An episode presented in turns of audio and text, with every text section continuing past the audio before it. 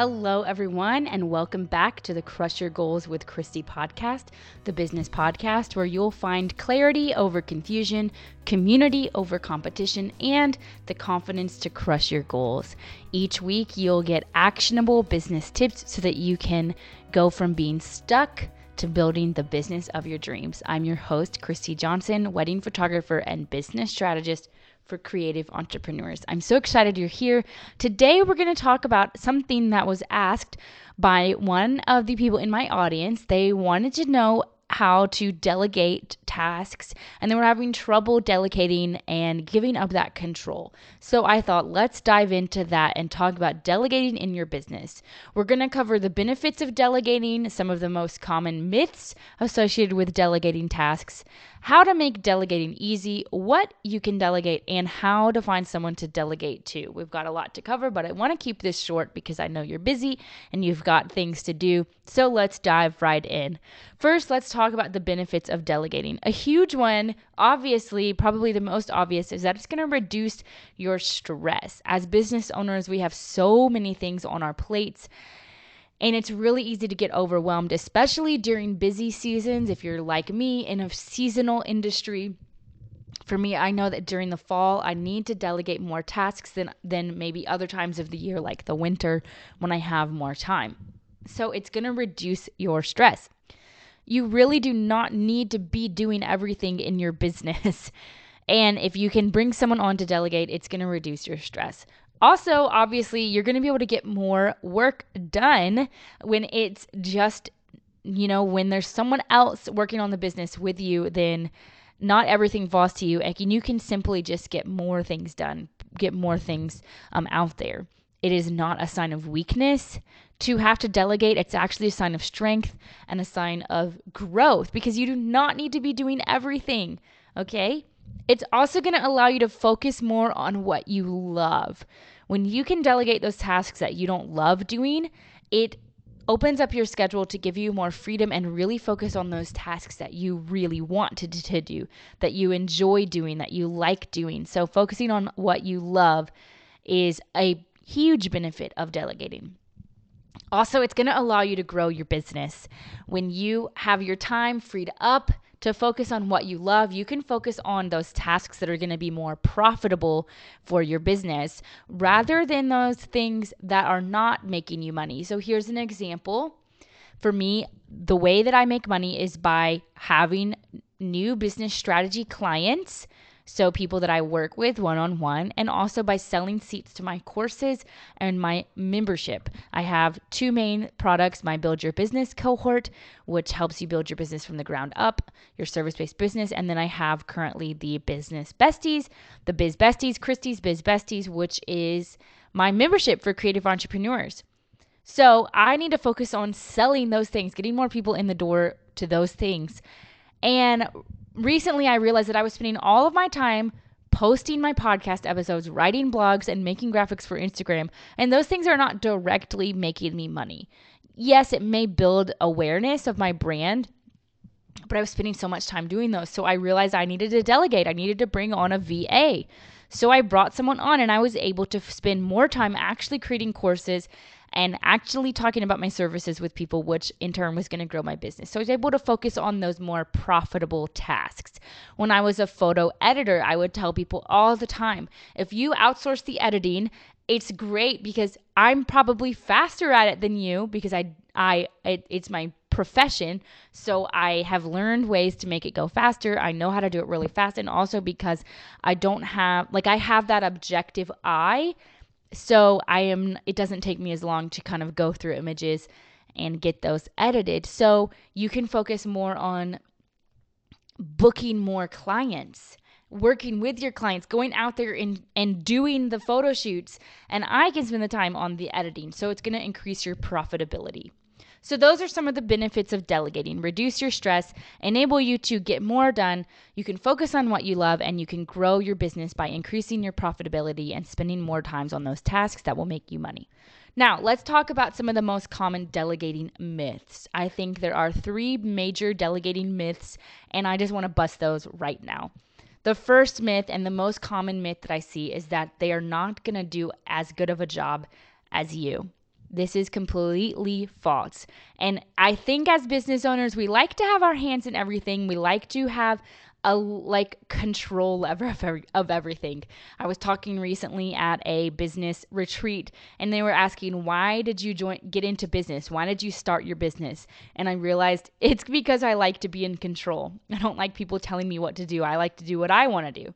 So one of the biggest things that I see holding people back from hiring and outsourcing delegating is because they think well they're not going to do it as good as me.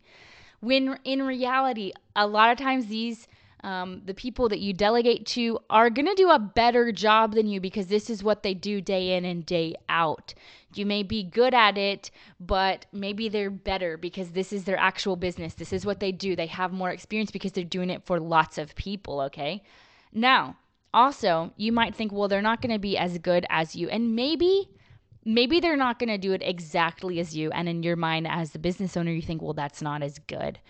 But I have heard people say that they realized once they let go of control, then they're then the people that they hired were able to do their work to the best of their ability and it was amazing. Sometimes that micromanaging is is not allowing people to show up as their be- best and show you their best work. And also I do think that sometimes you do have to care just a little bit less to get things done. I'm not saying to focus on mediocrity or to accept work that is mediocre, but if you are constantly micromanaging things, you're going to just drive yourself crazy. And your clients are probably not going to be able to tell the slight 5% difference that there is between your work and the person that you're outsourcing to. Now, that's not to say that everyone is going to be like that. Be- that leads me to my second myth is that you'll find the person right away. Sometimes it actually takes a good amount of working through things, working through um, different tasks with people and seeing how they do it to find your right person. You may not find the right person right away. This is why it's so important to anticipate your busy season before it gets there and find someone before that. So you don't want to be right on right there in the middle of busy season trying to find someone and you realize that they're not delivering the quality work that you want. So prepare for this in advance. You might have to talk with a couple of people and give them work before before landing on the person that's going to be your person and that's 100% okay. There may be lots of things that go into your decision, maybe personality differences or maybe you just need someone who does things slightly different. That's totally fine. There's nothing wrong with that. A lot of times people think, oh, I can delegate this task. It's going to be incredible right away. Well, that's not always the case. You, you know, it's like finding a, a therapist. You might have to talk to a couple of people to find that perfect fit, or finding your favorite restaurant. You know, you try a couple of restaurants, a few of them before you land on your favorite, okay? And then the third myth is that you won't have to do any work at all once you hire them. A lot of people think they can just pass it off and it will get done, but maybe you actually didn't give them enough clear instructions to get their task done. So you do have to do some things before you hire them. And then also, you still have to step into that manager role. How do you communicate clearly when there's something that wasn't done to your standards? How do you communicate that in a kind way and compassionate way in a way that's going to make it easy for them to understand. You don't want to be the kind of person that says, "Oh, I don't like this" and leave it at that. Can you clearly say why this didn't work out for you and give them an alternative? So, you're going to have to step into that manager role, which is a different skill in and of itself. And if you're not able to to do things like that and be a manager, that's totally okay. You can actually hire an online business manager. I'm going to be stepping into the role of online business manager. Little sneak peek for you guys. I haven't announced this anywhere.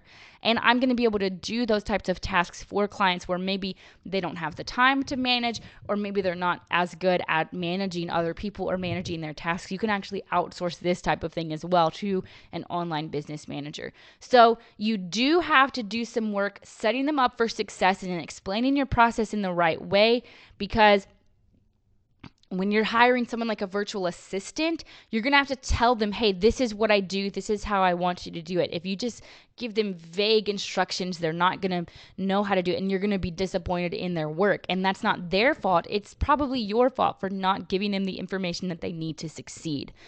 And being able to give constructive criticism in a kind way and knowing what tasks to focus on. That's still your job as the manager of the business. So, the top three myths, are that they won't be as good as you, that you'll find the person right away, and you won't have to do any work once you hire them. So, let's move into how to make delegating easy. How can you make it easy for that person, set it, them up for success so that maybe you can have that right person? Um, just come into your business way easier and step into that manager role. Number one is for the task that you're delegating, record yourself doing it with a Zoom video or a Loom video. And Loom is free for five minute videos, so you can use Zoom for videos that are going to be longer. Actually, film yourself going through it and also narrate what you're doing as you're doing it. Okay, say, okay, first I open up this this tool and here's what I do. Next, I do this and this is what I'm doing, and then film yourself doing it. That way, they can see exactly what you do and know what you expect from them. Then, you also want to write down every single step from that video. You can actually outsource this if you want. You can have it be transcribed using a tool like temi.com, T E M I. You can have it transcribe the audio and then you can just edit it or you can just go through and say, I do this, I do that, then this, and then that, and write down every step to set them up for success. And then you want to update these standard operating procedures SOPs every single year because a lot of times you may change make changes to your process and then when you try to bring in a new team member and you're like oh this is not quite right on the on the document or this is said wrong in the video make sure you're updating it at least once a year. It's better to do it once a quarter or twice a year but at least once a year. So that's how you can make delegating easily by recording yourself doing it writing down every step that you do for that task and then making sure that you keep them updated at least once a year. That way, when you bring in a new person, you can just say, hey, here's all the tasks that I want you to do. Here's exactly how to do it. And they're going to be able to do it easily. Okay. You also want to give regular avenues for feedback. Say, hey, how is this for you? Did I give you enough information? And then also communicate some feedback that you might have for them and how to tweak the process if they need a little bit more help or you want them to do something else. Remember, you're this manager now. So you need to be able to tell them and communicate with them what you want done in a way that is going to be most effective. Now, here are five things to delegate if you are not sure what you can what you want to delegate. Here are five things you can delegate. Number 1, repetitive tasks that don't necessarily require your expertise. So these are things like graphics, making graphics, blogging, posting things. So, what I was doing with my podcast editor, I would record the podcast and then there's a transcript. So, I would prepare this for them. I also like to choose what videos go out on my Instagram, but you could let go of that control and have them do that for you. So what I would do is I would say, this is the video that needs to go out on Monday. This is the video that needs to go out on Tuesday. Here's the full episode. They would, um, and it's super easy for me to edit the episode. Just like I just pop in the intro. That's pretty much it. But you could edit, outsource the editing if you wanted to. So I would give them that. And what they would do is they would create all the graphics. I had templates for the graphics. They would create that. They would schedule them. They would um, create captions based on my outline. They would write a blog post based on my outline. So I would give an outline for the episode and they would write the blog post. And then I was writing the email copy because I really like to write the email copy. Even though they totally could have, that was something that I liked to do. I would write that and then they would schedule out the email. So, those were things like repetitive tasks that are happening every single week that don't require my expertise. So, you can outsource that. You can also outsource things that you don't like to do. If there's something that you're just like, oh, I hate that, outsource it. Let someone else do it. Let someone who enjoys that type of thing do it for you. You can also outsource tasks that take you a long time to do. Maybe you enjoy it, but it just takes you so long and you think, oh, I'm getting bogged down by this. I really need to find someone to, to pass this along to. Then you can outsource that. Also, you can outsource or delegate things that you keep pushing off or things that keep not getting done. So for me, I kept not being able to get those graphics out for my podcast. So I knew, I need to outsource this. So things that you keep pushing off, maybe maybe something has been on your to do list for a really long time. Can you outsource that? Delegate that to someone else. Or are there things that keep not getting done? Delegate that to someone else. And then lastly, on my list, there's obviously more things you can, but just in my top five would be things that keep you from doing your true work. What is your calling? What is it that lights you up? What are you passionate about? And what is it that you're built to do? Ask yourself these questions. Do some soul searching. Figure out what your true work is. And is there anything that's keeping you from doing that? It could be something like meal planning or house cleaning or something like that. I use HelloFresh because for me, meal planning and grocery shopping takes up a lot of mental energy for me. And if I have to spend time doing that, it's keeping me from booking more clients or doing the things that I'm passionate about. So that's something that I delegate just by subscribing to HelloFresh. Um, and I can put a link in here for you to get a discount. I'll put that in the show notes. So let me just go over those five things again repetitive tasks that don't require you, things that you don't like to do, things that take you a long time to do, things that you keep pushing off or that keep not getting done, and things that keep you from doing your true work. Those are some things that you can delegate. And now, lastly, let's talk about how to find someone to delegate to. An easy way to find someone is just by searching on Instagram. You can go into the search bar and type virtual assistant or online business manager or systems expert or something like that, and just like scroll on their Instagram, see if you like their vibe, if you like their content that they're posting, check out the website and see if you just click with it. There's nothing wrong with going with someone that you feel a connection to. You can also search on Facebook groups if there are any Facebook groups that you can that you are in. You can do a search there or you can make a post. And so the way that I found my copywriter that I work with, Ashley Greeno, is I made a post in the Rising Tide Society Facebook group that said I was looking for a copywriter. I got a lot of responses. Well, Ashley went the extra mile. She messaged me on Facebook, but she also sent in uh, a form through my website, an inquiry form, a contact form.